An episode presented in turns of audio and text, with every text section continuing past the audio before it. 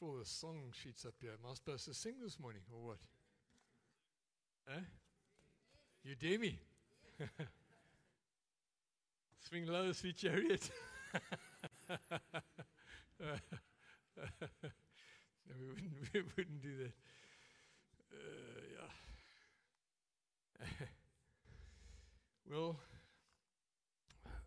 uh, there are a couple of other community announcements. The Retrade are doing a Christmas grocery parcels deal for the end of the year.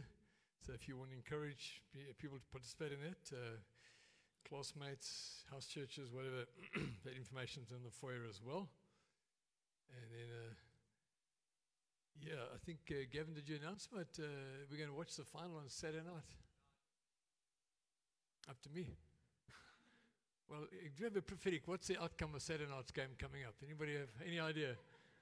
Should we uh, respond to prophecy or?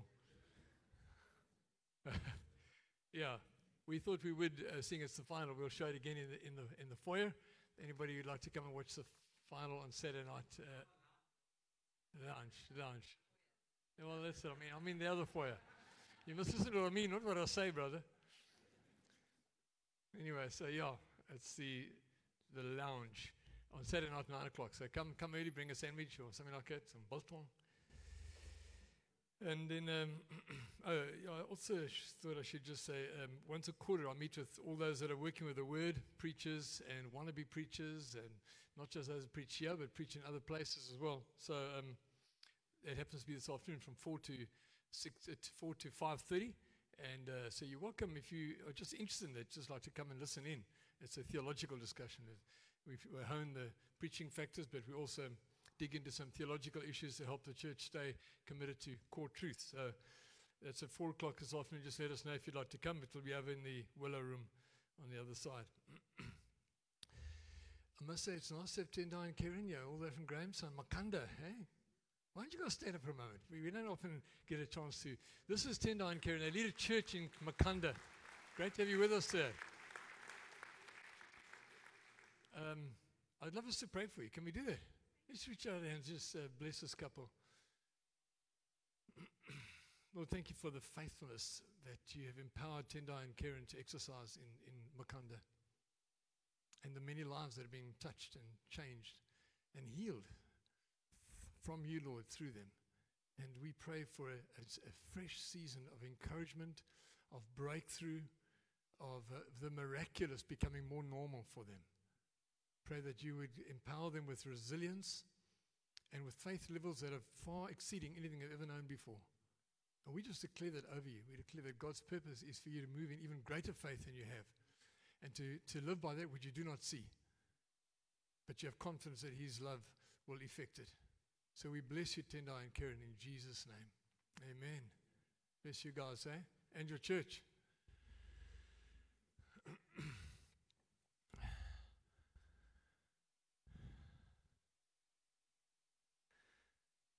Um, we've been, uh, we've been uh, in a world that has been in so much pain over the last number of years, hasn't it? Eh?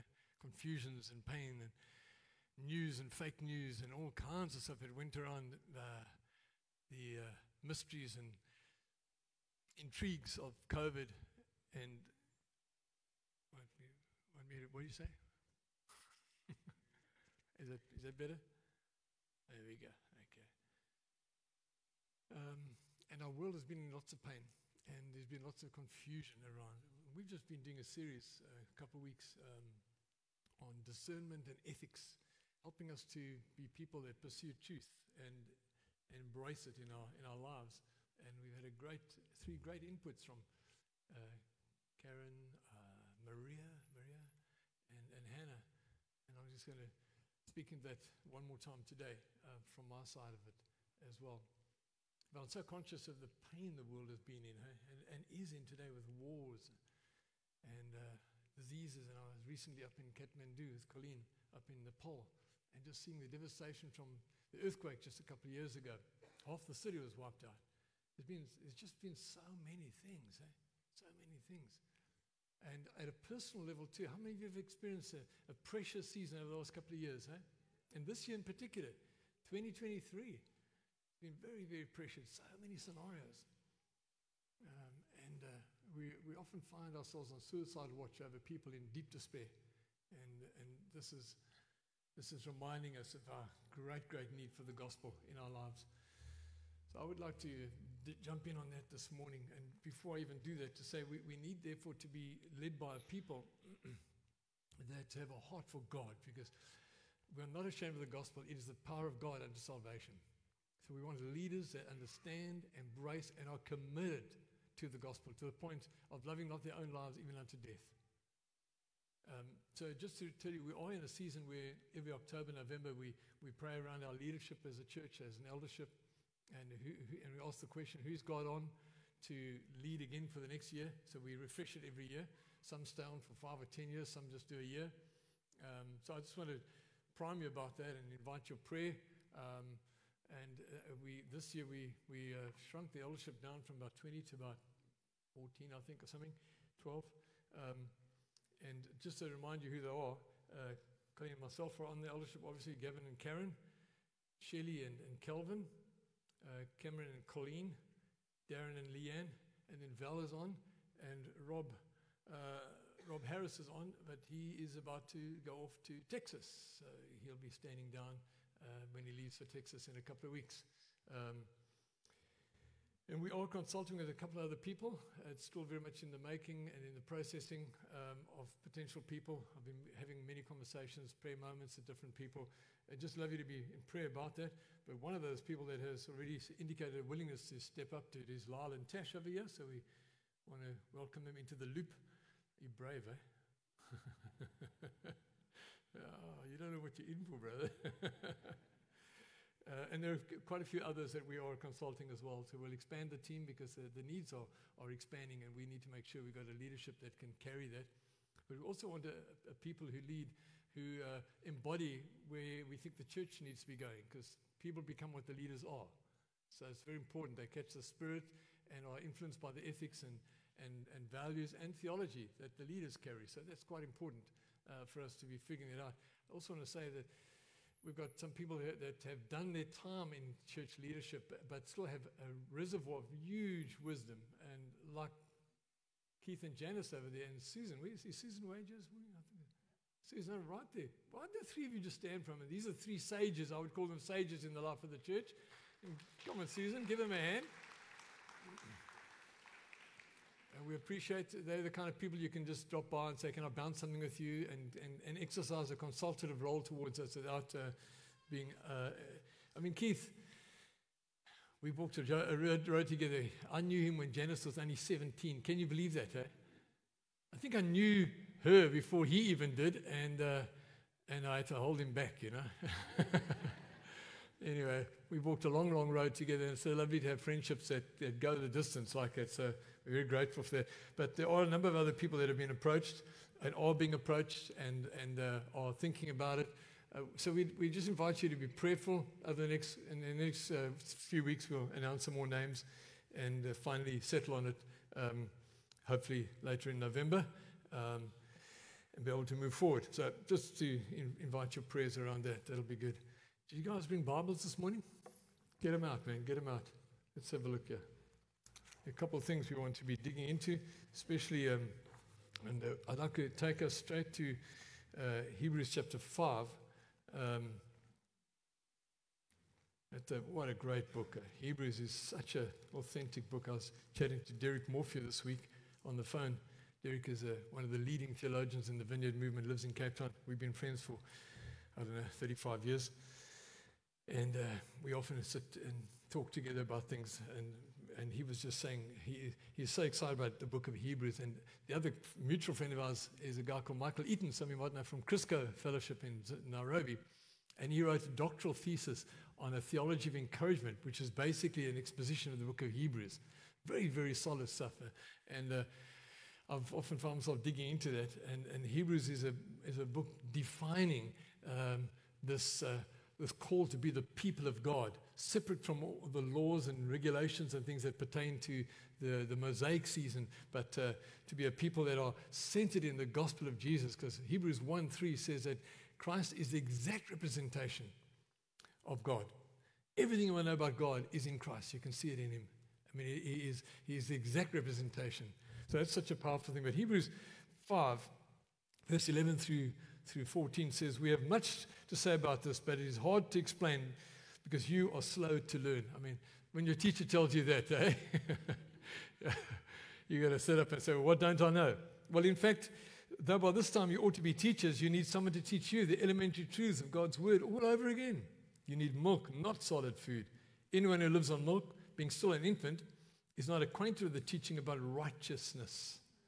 But solid food is for the mature, who by constant use have trained themselves to distinguish good from evil.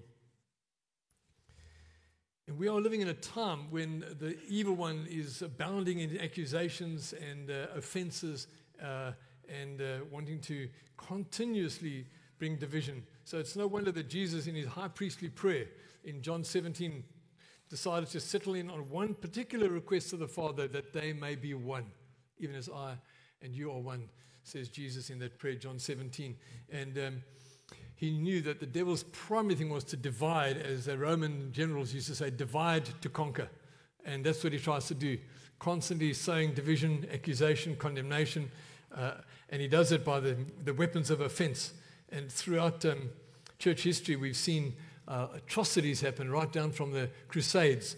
And I was reading uh, various life stories of people that uh, gave their lives in the quest to make truth available to common man, because the Bible was kept in Latin, in the Latin Vulgate version for years and years and years, so that uh, the control of the people and their finances could be in the hands of the church.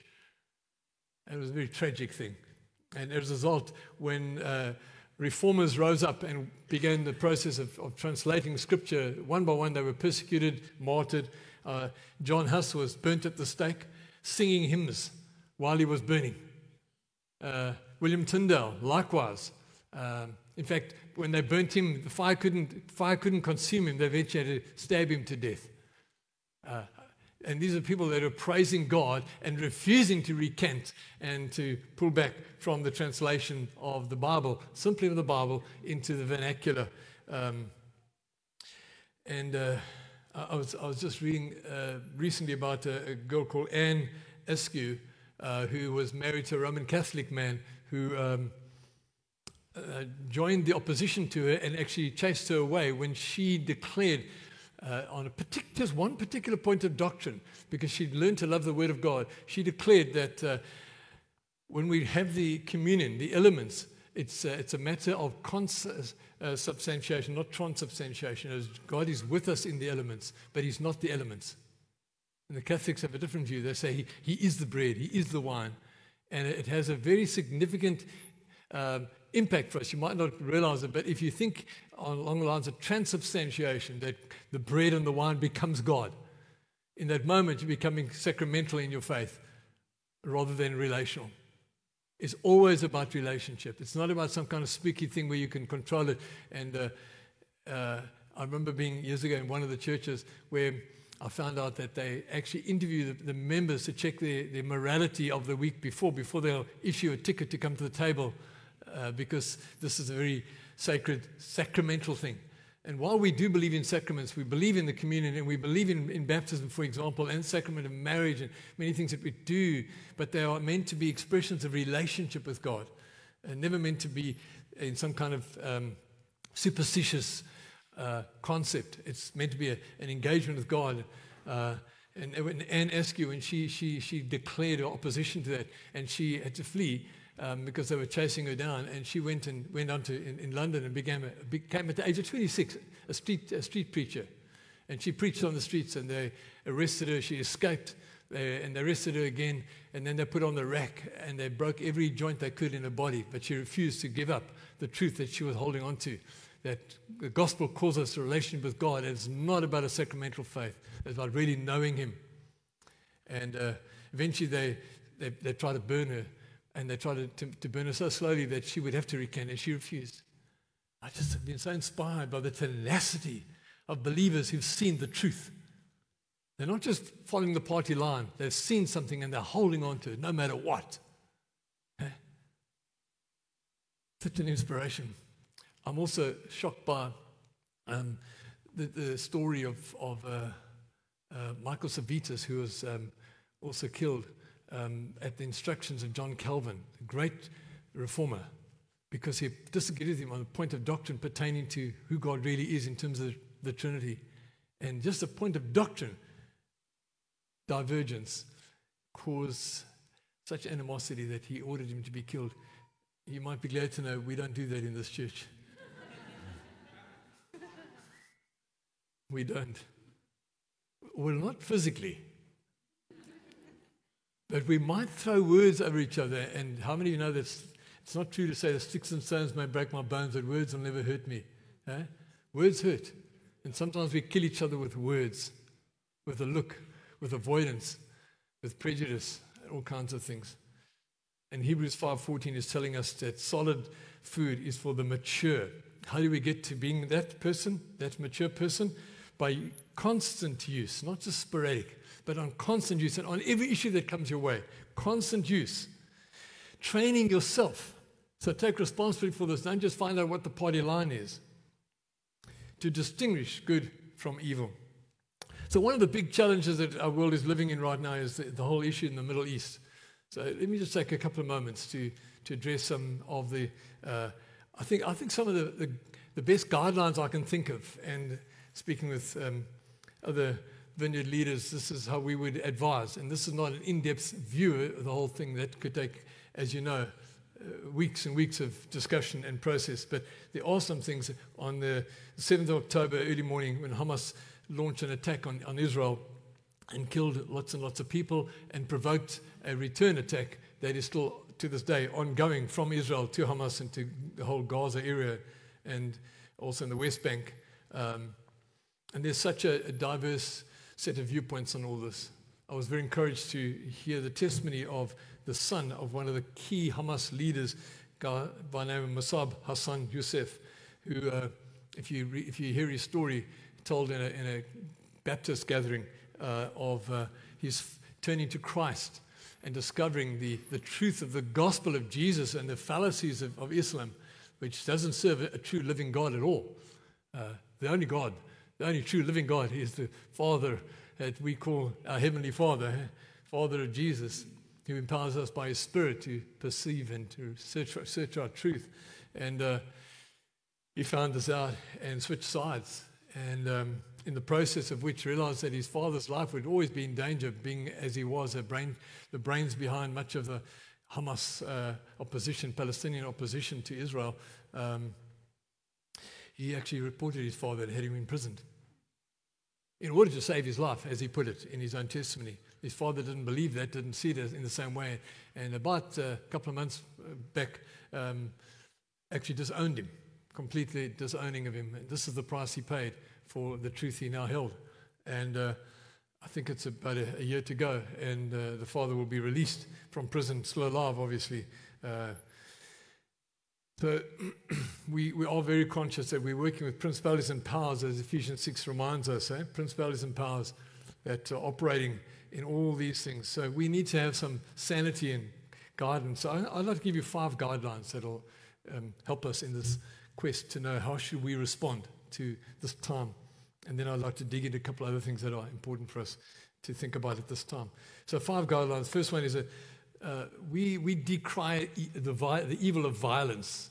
The violence is just atrocious. We really don't need that. And whether, whether it's physical violence or systemic violence, both sides are atrocious. Um, and one will provoke another.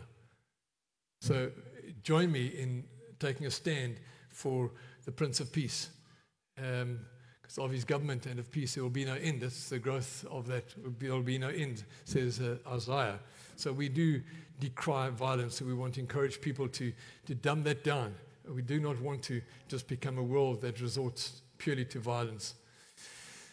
Second thing I'd like to say um, is that we do need to recognize that Israel uh, has a right to exist as a people group. They have a right to exist. And that right should be exercised with as much political astuteness and humanitarian consideration as possible. But they have a right to exist. And the world began to see that after the Second World War with the, the Holocaust, when their right to exist was, was being challenged, um, and six million plus of them were killed. Um, so, can we just affirm that? There, I've got pages and pages of, of evidences that will support these various viewpoints, but I want to keep it to, to a crisp point and just say we could, you could look at that any way you want to, but they do, just like the Malawians have a right to exist, the Zambians have a right to exist, South Africa, the English have a right to exist. Eh? so, hey? Yeah. Amen. Second thing, third thing I'd like to say, the Palestinians have a right to exist. And either one that calls for the eradication of the other is practicing evil. Because the, the, Bible says that in the end, we'll, we'll all come to, to the throne from every tribe, nation, and tongue. You know, as the nations and our tribes and, and nationalities are not eradicated. We come with that diversity to be celebrated before the, the Lamb and his throne. So we, we recognize that the gospel doesn't eradicate our ethnicities, but it helps us to celebrate them and affirm them under the uh, scrutiny of the kingdom of God, where anything in our ethnicity and our cultural practices is violating the, the, values of God's kingdom, we will adjust that because we seek first the kingdom of God and his righteousness. But this does mean that Palestinians have a right to exist. and for them to be claiming that the Israelis have no right to exist, and for some Israelis, and these are obviously the extreme sides of the extreme Zionists on the one hand, extreme Palestinians on the other hand, would want to decry this right to exist, and both are wrong. The fourth thing I'd like to say is that the, the answer to the dilemma, and I'm not speaking as a politician, I'm speaking as a, as a Christian and as a spiritual leader, the gospel has the answer. I don't know that we're going to find, you'll find some mediation towards help in the political sphere, but the gospel should influence, influence us to seek that. And the gospel is the power of God unto salvation. Can I just take you to just, there's so many places in scripture that will speak of that. If you'll go with me to, to Galatians chapter 3, uh, what a great statement from Paul, um, who was a radical Zionist. And Galatians chapter 3, just uh, verse 26. He says, You're all sons of God through faith in Christ Jesus. For all of you who were baptized into Christ have clothed yourselves with Christ. There is neither Jew nor Greek, slave nor free, male nor female, for you're all one in Christ Jesus. So, in other words, your Jewness, your Greekness, your slaveness, your freedom, your maleness, your femaleness, none of these are defining in an ultimate sense and excluding in any way. You're all one in Christ. As we say, the ground at the cross is level. If you belong to Christ, then you're Abraham's seed and heirs according to the promise. Now, let's just swing back to Romans chapter. Uh, chapter 11. And I, I love this. Uh, Romans 9 through 11 are three chapters dealing with the place of the Jewish people in the context of the New Testament, of a covenant of, of grace. And we'll just pick up in chapter 11 of that three chapter section of the scriptures that Paul was writing about. And Romans chapter 11, verse 11. Again, I'll ask, he says, Did they stumble so as to fall beyond recovery? You know, is, is there any hope for the Jewish people? He says, not at all. Rather, because of the transgression, their transgression of rejecting the gospel, salvation has come to the Gentiles to make Israel envious. No, you only, you, you only get envious of someone who's got a better deal than you. So the point here is that the Christians should be living in such a way that we make the Jewish people envious of the gospel we've got and the God whom we love and know. They're not to be hated. They need to be inspired and drawn, not anti Semitically whipped and killed. But if their transgression, verse 12, means riches for the world, you know, because of their rejection, their transgression of rejecting the gospel and rejecting Christ as the Messiah, meant that the riches of the gospel went to the world, the world now, and their loss means riches for the Gentiles. How much greater riches will their fullness bring? What makes us full? Faith in Christ. When the Jewish people turned to him This is going to bring greater riches, greater celebration of the inbreaking grace of God in our lives. Look at verse 13. I'm talking to you, Gentiles. inasmuch as I'm the apostle to the Gentiles, I make much of my ministry in the hope that I may somehow arouse my own people to envy and save some of them. He's not even hopeful that he can save the nation entirely, but save some of them. For if their rejection is the reconciliation of the world, what will their acceptance be but life from the dead? In other words, the rejecting of the gospel meant the gospel, the message of reconciliation, went out to the whole world. It wasn't just a little Jewish message, a, a kind of in house opportunity. It meant the gospel broke out and went to the world. what will their acceptance of the gospel and Christ being the Messiah mean? But life from the dead.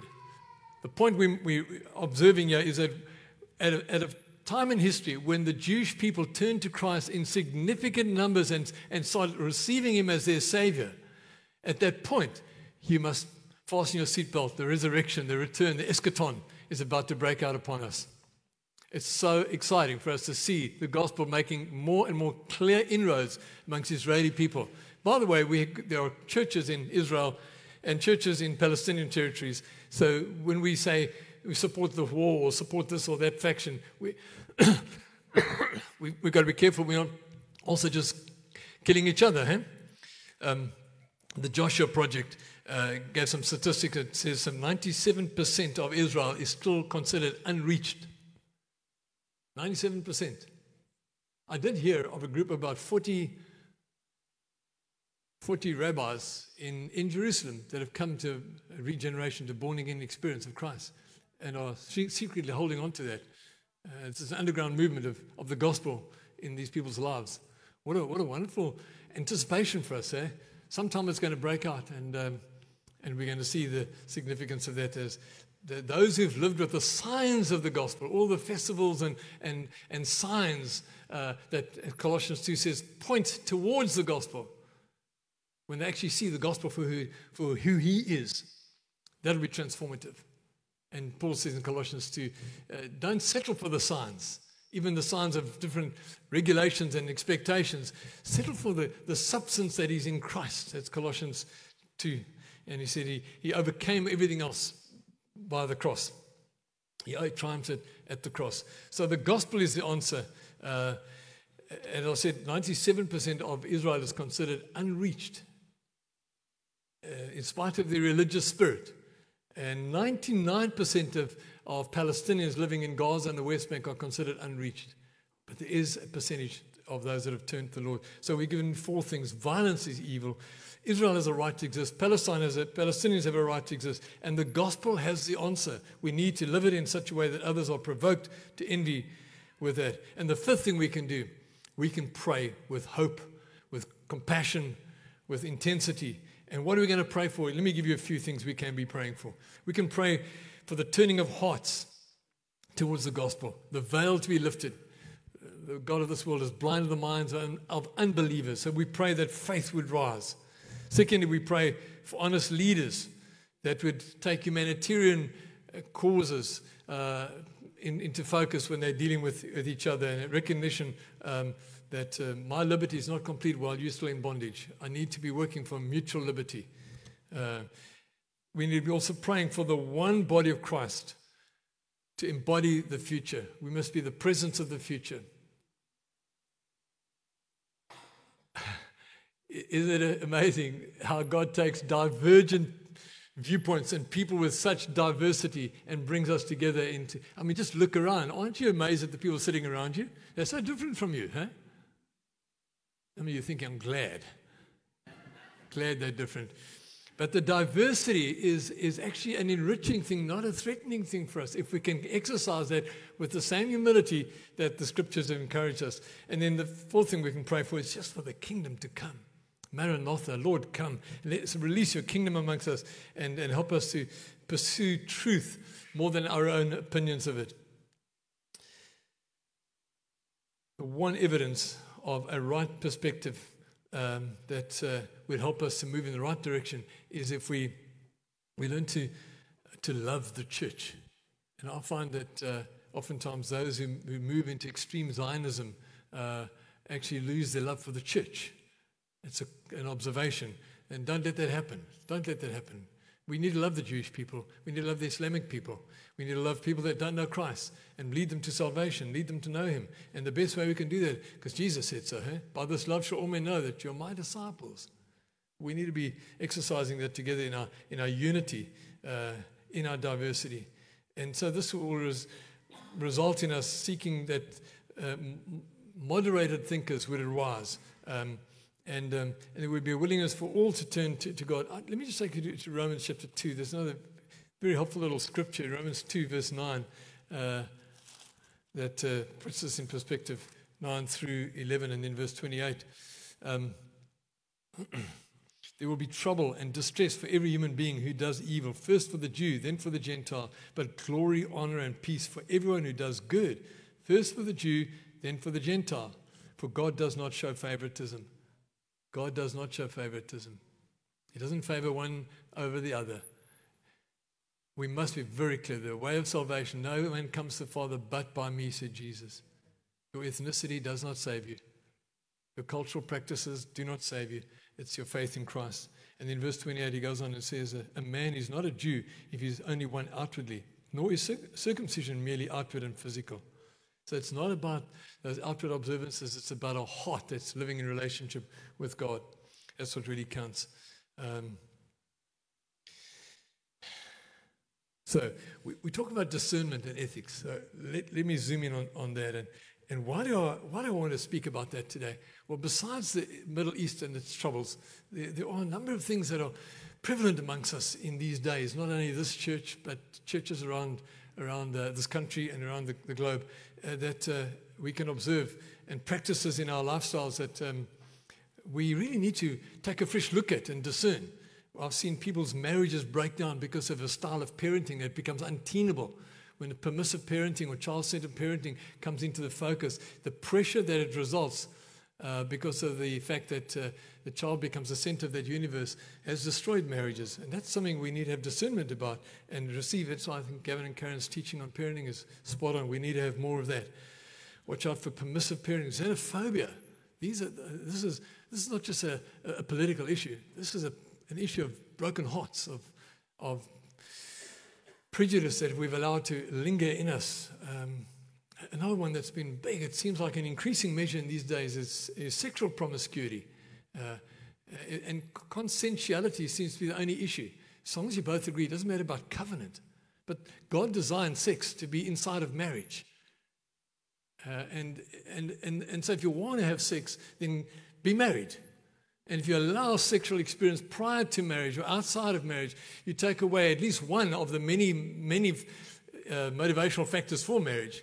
And uh, I, I, say to people who do that, you've, you've sold yourself short because you're now destroying the one thing that will give you a foundation for going forward. On the same, by the same token, marriages that are still legally contracted but are living like are pieces of hell on earth. I say God didn't intend us to observe marriage as a legalistic observance. He meant us to have a marriage that is intrinsically committed to the best for the other person. Um, and Pharisaical heard it said that, uh, well, we might fight like cats and dogs, but at least we're still married. Well, how about learning to fight differently? How about fighting constructively? Eh? There is such a thing as a constructive engagement. Eh? How many of you ever had a constructive engagement in a relationship? You know what I'm talking about? Just wink at me. Don't put your hand up. Too late. But you do need to think about uh, these things. Um, uh, we, we, see people remaining in immaturity, and that's what Hebrews is actually speaking about here, um, because, of the, because of the easy uh, access to offenses and the sense of entitlement that the world should operate in a way that pleases you. Maybe God wants to shake you up a bit. Maybe God wants to put you with something that's going to challenge you and cause you to uh, get bigger than what you were and overcome that offense and grow as a result of that. Um, Another thing relating to relationships also is, is just being unequally yoked. The Bible is very clear about things like that. A believer and a non believer should, should not think that they could have a marriage. Um, and you don't intentionally engage that if one becomes married, or if one becomes a believer inside the marriage and the other one remains a non believer, the scripture speaks of the non believer having the prerogative to ask for, for divorce because you got married on the basis of let's say, pagan cultural values. And now one's become a believer and he wants to, or he or she wants to live in a particular way, and you, you didn't want that. You didn't sign up for that. You signed up for a different pattern. Uh, you're free to, to walk away. But if they'll live with you, then stay in the marriage and stay in such a way that you carry light and carry hope and uh, integrity towards that other partner. So I hope that make, makes sense to you. It's just some of the common things that we're dealing with. But there are also religious things that we need discernment about. Um, years ago, we, I was very challenged from the first time I experienced the Holy Spirit. Uh, he gave me, God gave me a love for the Word. That's amongst a few other things that happened at that time, a love for Scripture. And so as I began to search the Scripture, I became aware that uh, there were some practices even in church um, that were destructive for the full experience of the gospel. And one of those was, was infant baptism. And I became so sure about that that uh, I was actually asked eventually to leave that denomination because they, it was clear after six weeks of in theological inquiry and interrogation that my view was, was thought through and clear. And there were others that year on year before me had also, uh, some of my friends had a, a, few of them had, had a similar conviction. Um, but we, we've seen the, uh, the, the, the, damage done as it brings about a nominal membership just because you get your baby done. As I used to phone me and say, I think these phone calls me, hey, revenue. And they'd phone me up and say, Will you do my baby? I say, Well, first of all, I don't work for the receiver of revenue, so. Um, but uh, how do you want the baby done? Well done, medium roast, or. Uh, I'll make a joke of it, but really, it was a. The fact is that um, we all for parents committing themselves, being grateful for the child and committing themselves to Christian parenting, asking the community to help them. That's what we do. We call it dedication. It's not a biblical uh, uh, pattern, but the biblical truth is in there that parents should be committed and parents should need be, be supported, etc. So we, we commit to the principle of the thing, though the practice might vary. Uh, but what you don't want is to use a sign for something that hasn't got substance to it. Baptizing somebody who's not got faith well, we don't know if he's got faith, and that baby can't talk to you yet, but when the baby can confess Christ according to Romans 10, 9, and 10, then we'll baptize. And it's not about age. I've told you guys before, the youngest believer I ever met was three years old, and she was so radical in her faith, she led her, effectively led her father, who was the headmaster of a huge Cape Town school, led him to the Lord from a three year old child. So it's not about age, it's about faith. And without faith, it's impossible to please God. So infant baptism has been a real issue. We needed discernment about that. I remember walking on the beach and saying, Lord, have I got this right? Is there any other way that I should be singing that I'm not? And we, anyway, went on. One of the elderly um, ministers of that denomination eventually came back to me a couple of, just a few years ago, about 40 years after the event, and, and, and on behalf of, as, as far as he could, of the organization, apologized for, for the position they'd taken uh, against us. Um, it turns out we're not quite as bad scabangas as I thought we were. We've, we've gone on and done something, something good. So, infant baptism. What about clericalism? Is another thing that prevails in churches, which is a clergy laity distinction. Um, we jokingly say, my brothers, you know, they're good for nothing. Uh, I'm good. I'm paid to be good. They're good for nothing, you know. But it's not quite like that. But clericalism does indicate that there's a distinction between the clergy, the Levitical priesthood, and the, the laity of God's people. It's just not biblical truth. Because in the vineyard we say we all get to play. We all get to play. There's no separation. Mariology and any, any kind of faith that requires a, a mediator. Uh, so we don't pray through Mary, we don't pray through the saints, we don't get involved in any kind of ancestral uh, mediation at all. Uh, and wherever that is allowed in, in ZCC type churches, Shembe churches, this is wrong. This is wrong. We need to have the courage to say so. Uh, and if you if you want to slaughter a goat to try and appease your ancestors, uh, this is wrong. This is, this is despising the, what Christ did, because on the day he died, the curtain in the temple divides the inner, innermost place from the outer, was torn from the top to the bottom. God tore it, and we could all go in. We don't need a mediator. There's only one mediator, even Christ Jesus. That's what Hebrews says. One mediator. I think another huge thing that's prevailing in many churches that we need discernment about is Gnostic uh, spirituality, which is not involved with testing in any collaborative way your guidance, but you hear from God and you, and you declare it. And if someone says, God told me, what do you, how can you stop that? except if they have a spirit of collaboration. They say, I, I think I've heard from God. What do you think? Is this right? Am I missing something here? And if you can, because Colossians 3.15, which says, let the peace that God gives, let the peace of Christ rule in, in, in your hearts in the decisions you make. And he's, he's writing there about a plural you. Will you all, plural, discern it together, is what he's saying. So when you hear a word, make sure that it's open for testing, lest you become gnostically deceived in some kind of hotline guidance. And we've seen atrocities develop around that where people have felt led to do things that have been deeply destructive in churches. I think another, another one that I would like to just mention as part of our discernment and ethics question in terms of churches is an overplay of accountability. We want to keep people walking the right way, behaving right by the strength and the intensity of our accountability. I just don't think that's good enough. I think that's like the accountability of the law being imposed. We need to make sure that people obey because of inspiration, not obligation, if that makes sense. I mean, how many people are married in this place? Aren't you glad that your spouse is faithful to you?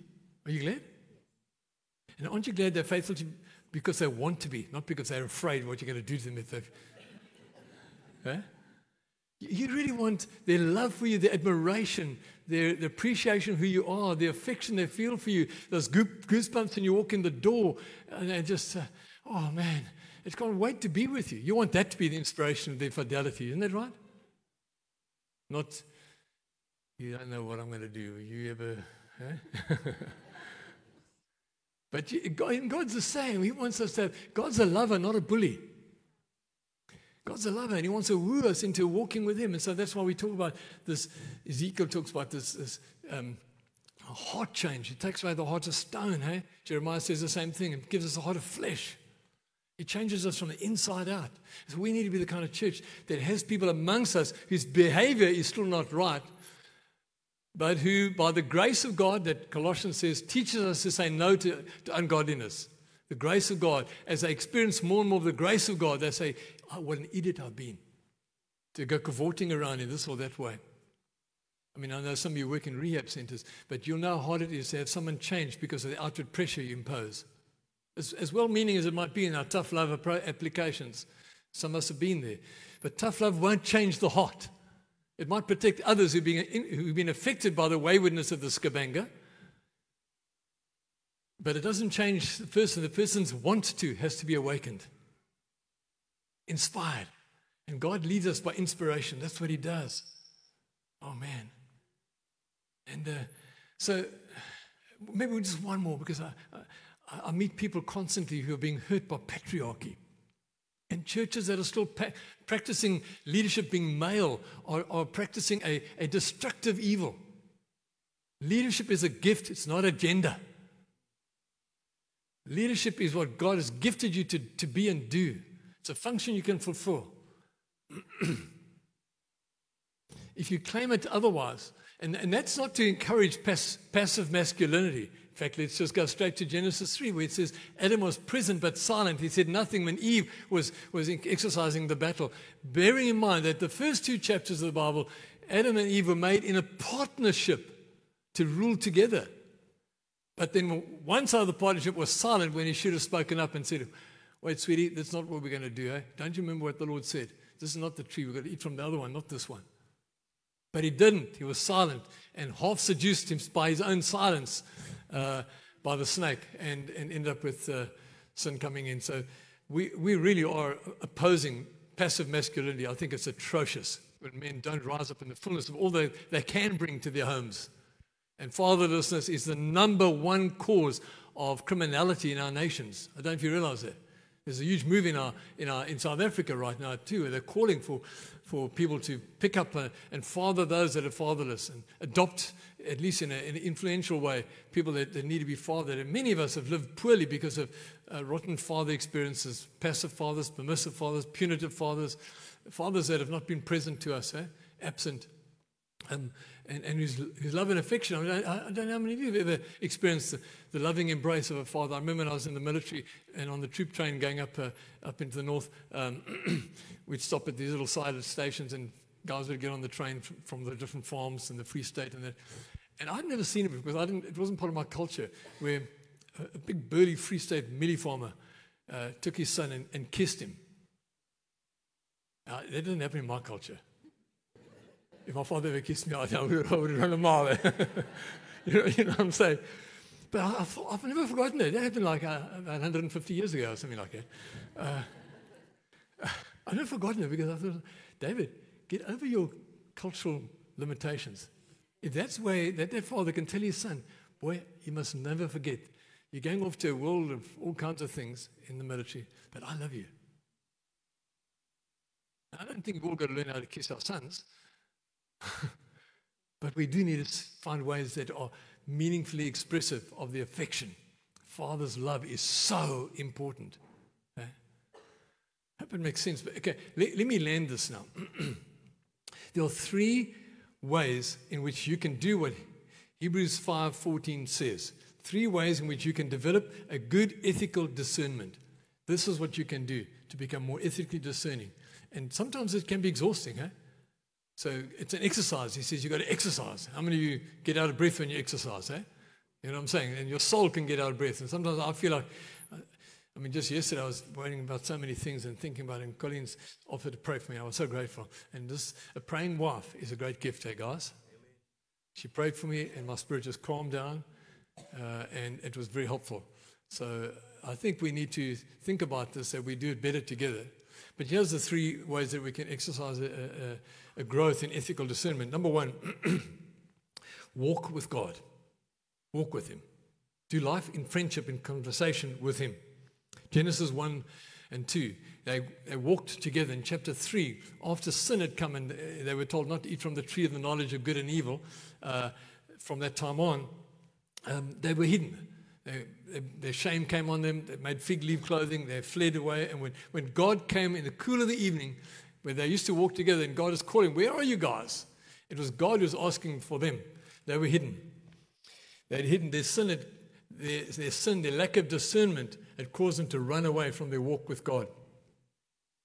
Um, and Romans 12 says that if we, we focus on Him and we make Him our priority, He says, then you will know what the pleasing will of the Lord is.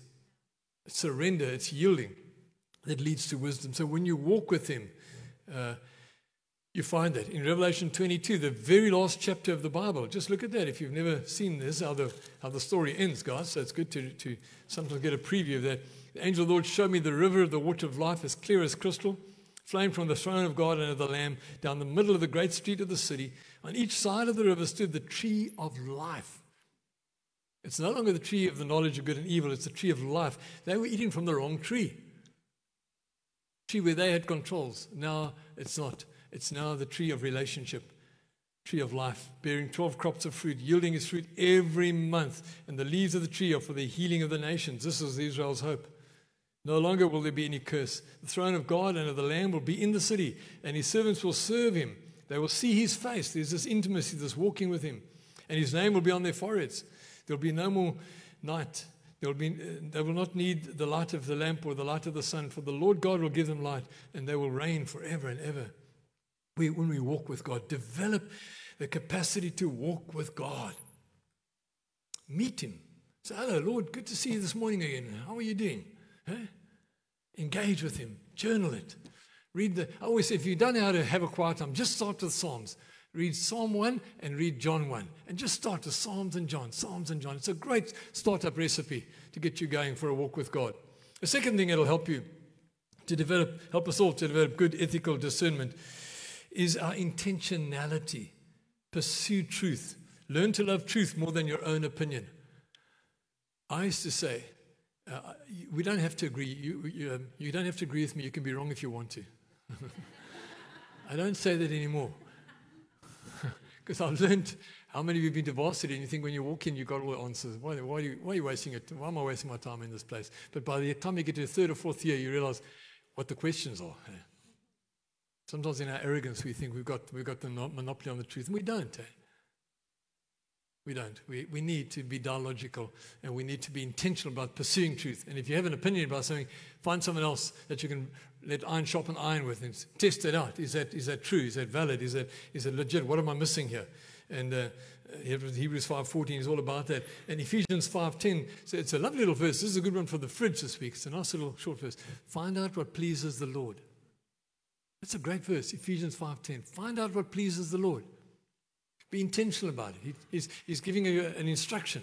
Uh, be intentional. Find out what pleases the Lord. Paul says, There's one thing I do, Philippians 3. Eh? There's one thing I do. I, I want to press into this and I hold of all of that for which Christ Jesus laid hold of me. And learn to love what he loves. Eh? Even as a contrary to your natural bent, let the Lord teach you to expand your, your scope. And so we have to walk with God and be intentional about pursuing truth because truth will set you free. And, uh, you know, if you see in the coffee shop, there's pictures of the baptisms. The first baptisms we did, going back to the infant baptism story. Uh, Steve, you remember that? There are your pictures up there too, Collins. Those are the first baptisms we did after we were released from our obligation under the system we were part of, and we'd come out. And I can't tell you uh, the freedom we felt just to be simple Bible believing Christians. The wonderful sense of this is it. It's like on the shores of Galilee. We just felt like God was doing something fresh amongst us, and ongoingly so. By the way, if you've never been baptized, there's water outside. We can do it, eh? We can do it. I'm looking forward to we're going to open that thing up soon again and have a whole lot of people getting baptized. It's a wonderful thing. So here's the third thing that will help us to develop good ethical discernment. Trust God more than your opinion. Trust God. That faith comes um, faith is a prelude to wisdom. Right? Faith opens the way to wisdom. Uh, the, Augustine and the early theologians used to say, Credo ut intelligam. I believe so that I may understand. You don't understand first and then you believe. You believe and then you come to understanding. And your understanding deepens and deepens and deepens and broadens eh, as we go along. So trust God more than your, your own opinion. And in particular, and just swing over to, to Romans chapter 14. There's a, an interesting passage because there was a dispute in the church in Rome at this time. And Paul was trying to bring some correction and adjustment to it.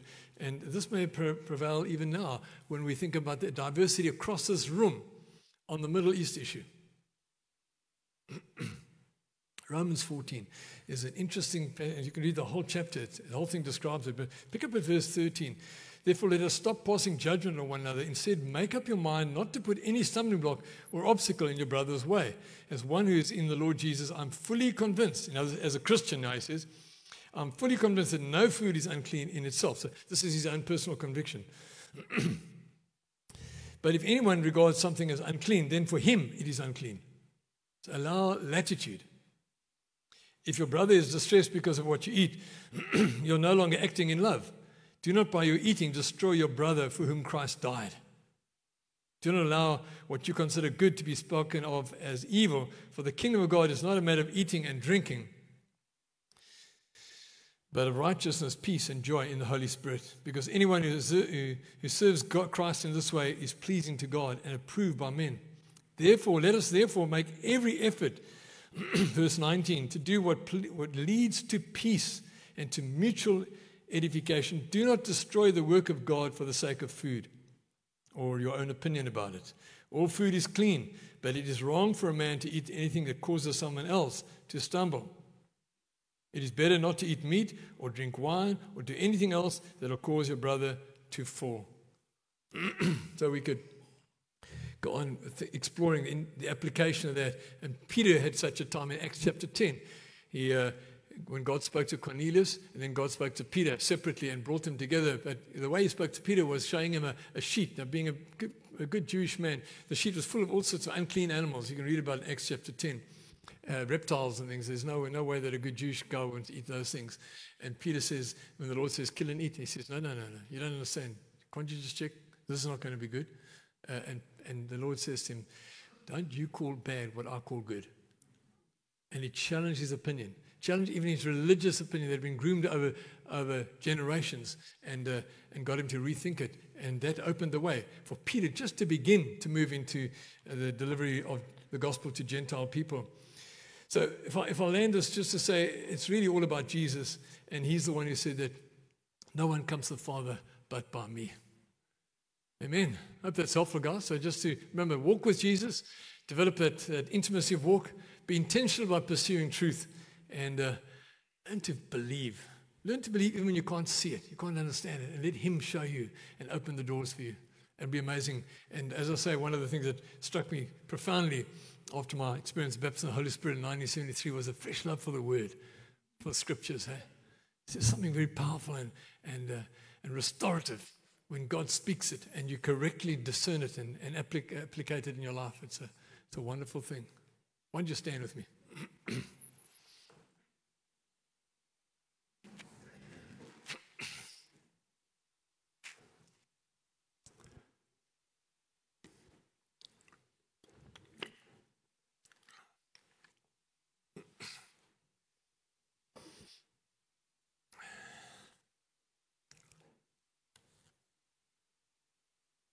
It's good to just stand before the Lord and just let the Holy Spirit come. Just come, Lord, and help us to respond to you, in touch with you. Anything that you're wanting to say to us?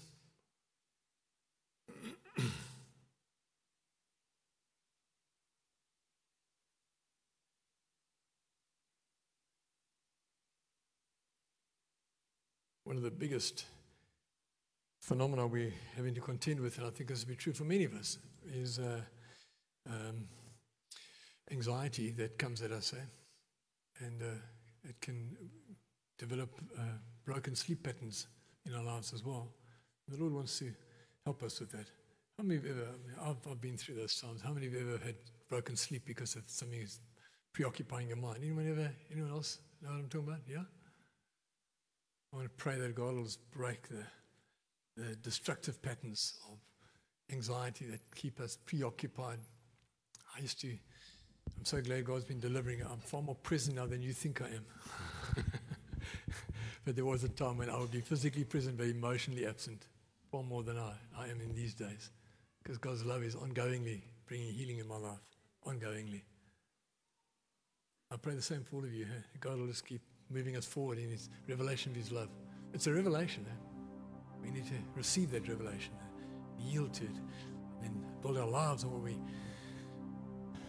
what we find there.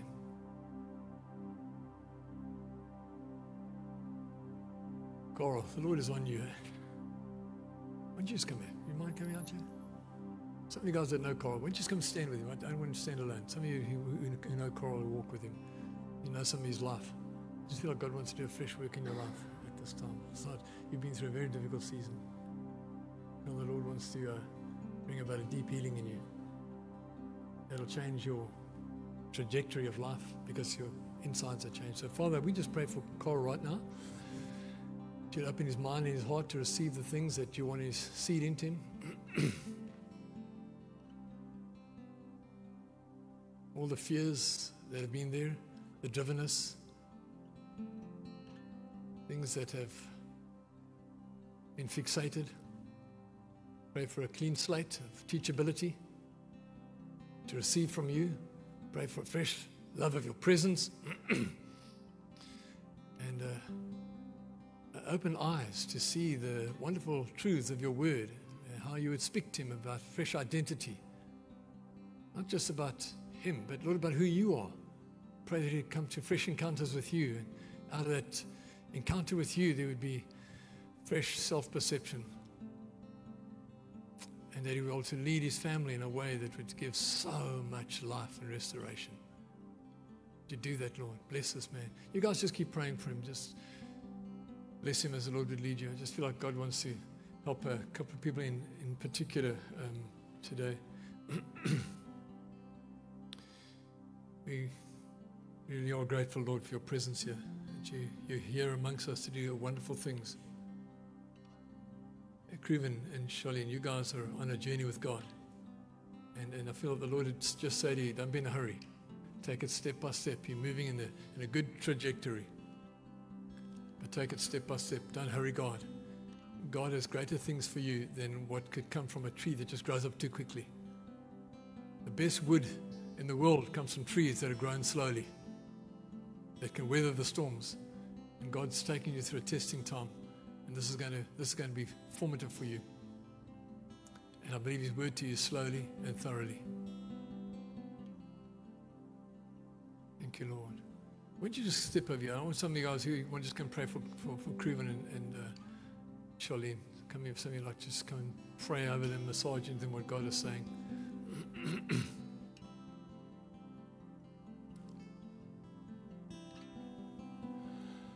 Thank you, Lord. Thank you, Lord, you're doing. For your presence in this place, Lord, right now. Thank you, Lord. Mm.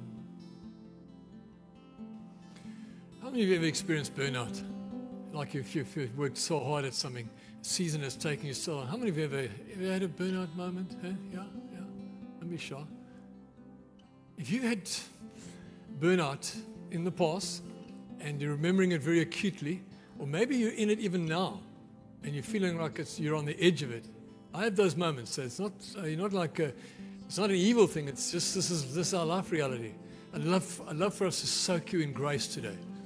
If you've been in burnout in times past and you'd like to just come and surrender that to God, ask Him to give you wisdom, why don't you just step forward and come stand around here? For those that have experienced burnout, or maybe you're in it right now, or, or it's just history for you, but you'd like to just surrender it to the Lord, come and join me here in the front. We're going to pray over you as well.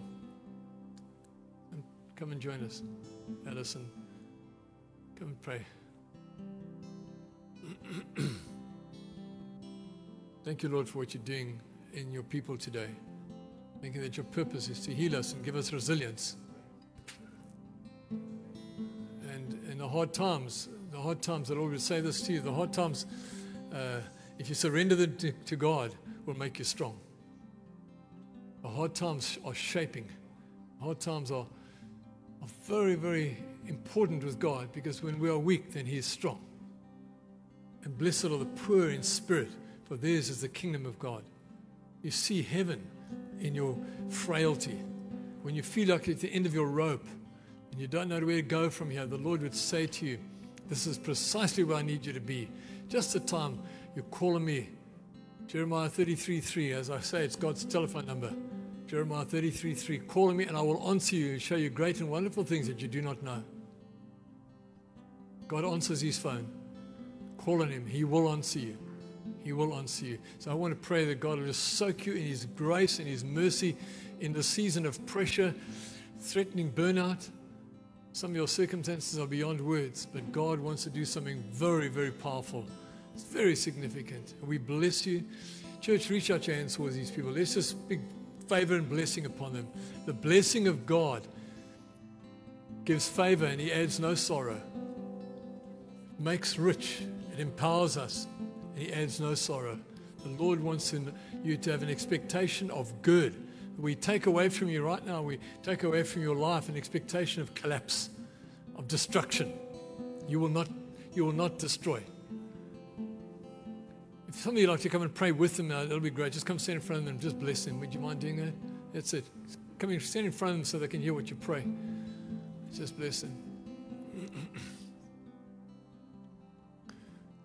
I also did feel like uh, the Lord wants to pour His blessing on people that are in a position of needing much more wisdom than you feel capable of. You're having to make some big decisions, figure something out, and it's just beyond you. And there's stuff going down that you don't know what to do with. If that's you, why don't you come and join me on, this, on my right hand side, your left hand side? You come, want to pray for uh, a release of wisdom in your life. There's stuff that you have to think about, you have to decide, and you don't know what to do. Just come and stand here with Gary and others that will join him here. Come and stand here. Maybe it's about a job, maybe it's about a circumstance that you're having to contend with. You just don't know what to do. There's someone here that's even con- considering immigration. You don't know whether it's, you should or you shouldn't. Uh, and, and whether you should stay on in South Africa or is the whole place going to burn? What's going down?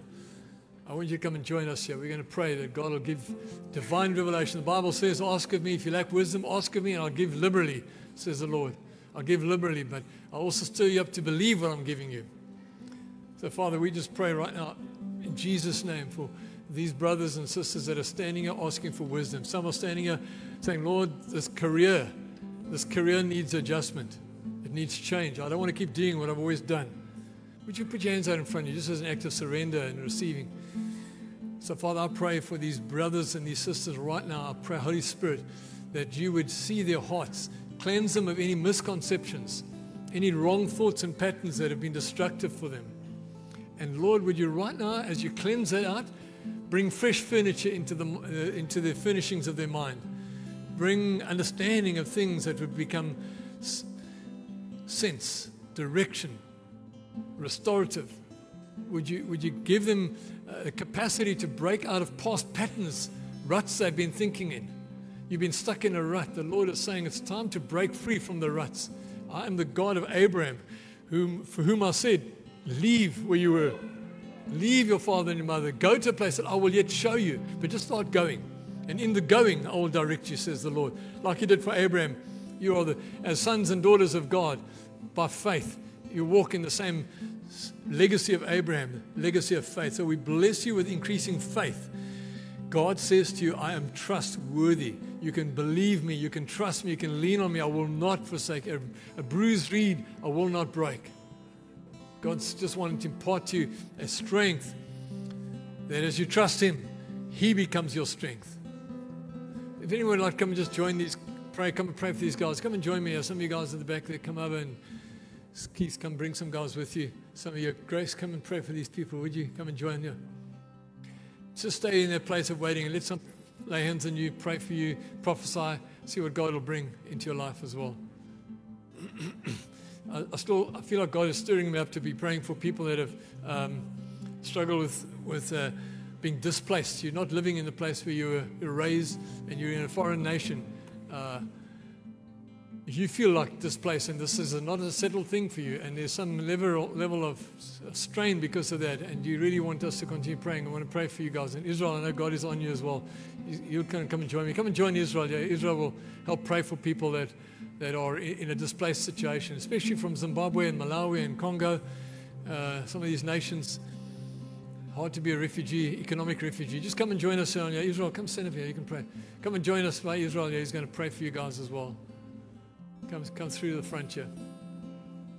Anyone else need prayer for your circumstance to be opened up for a way? Maybe your permits are all messed up, and it's just you're not sure about that ZDP and all the stuff that's going down about the permits and Home affairs is such a mess. So, Father, we pray that you go before these people. You make a way. Lord, would you make a way for each one of these people? Lord, we pray that you comfort their hearts and secure their futures. Help them with the family, especially where the family is divided now because some kids are on the other side or some loved ones on the other side of the border. Okay, pray for this brother right. And we speak God's blessing on you. We speak God's sovereignty over your situation. God is greater than home affairs. God can make a way where there hasn't been a way up to now. And it won't be by corruption, it won't be by bribery, but by the intervention of God. So we bless you. We bless you. Receive the blessing of God this morning. Thank you, Lord. Thank you, Lord. Thank you, Lord. Bless what you're doing. Mm. Thank you, Lord. Thank you, Lord.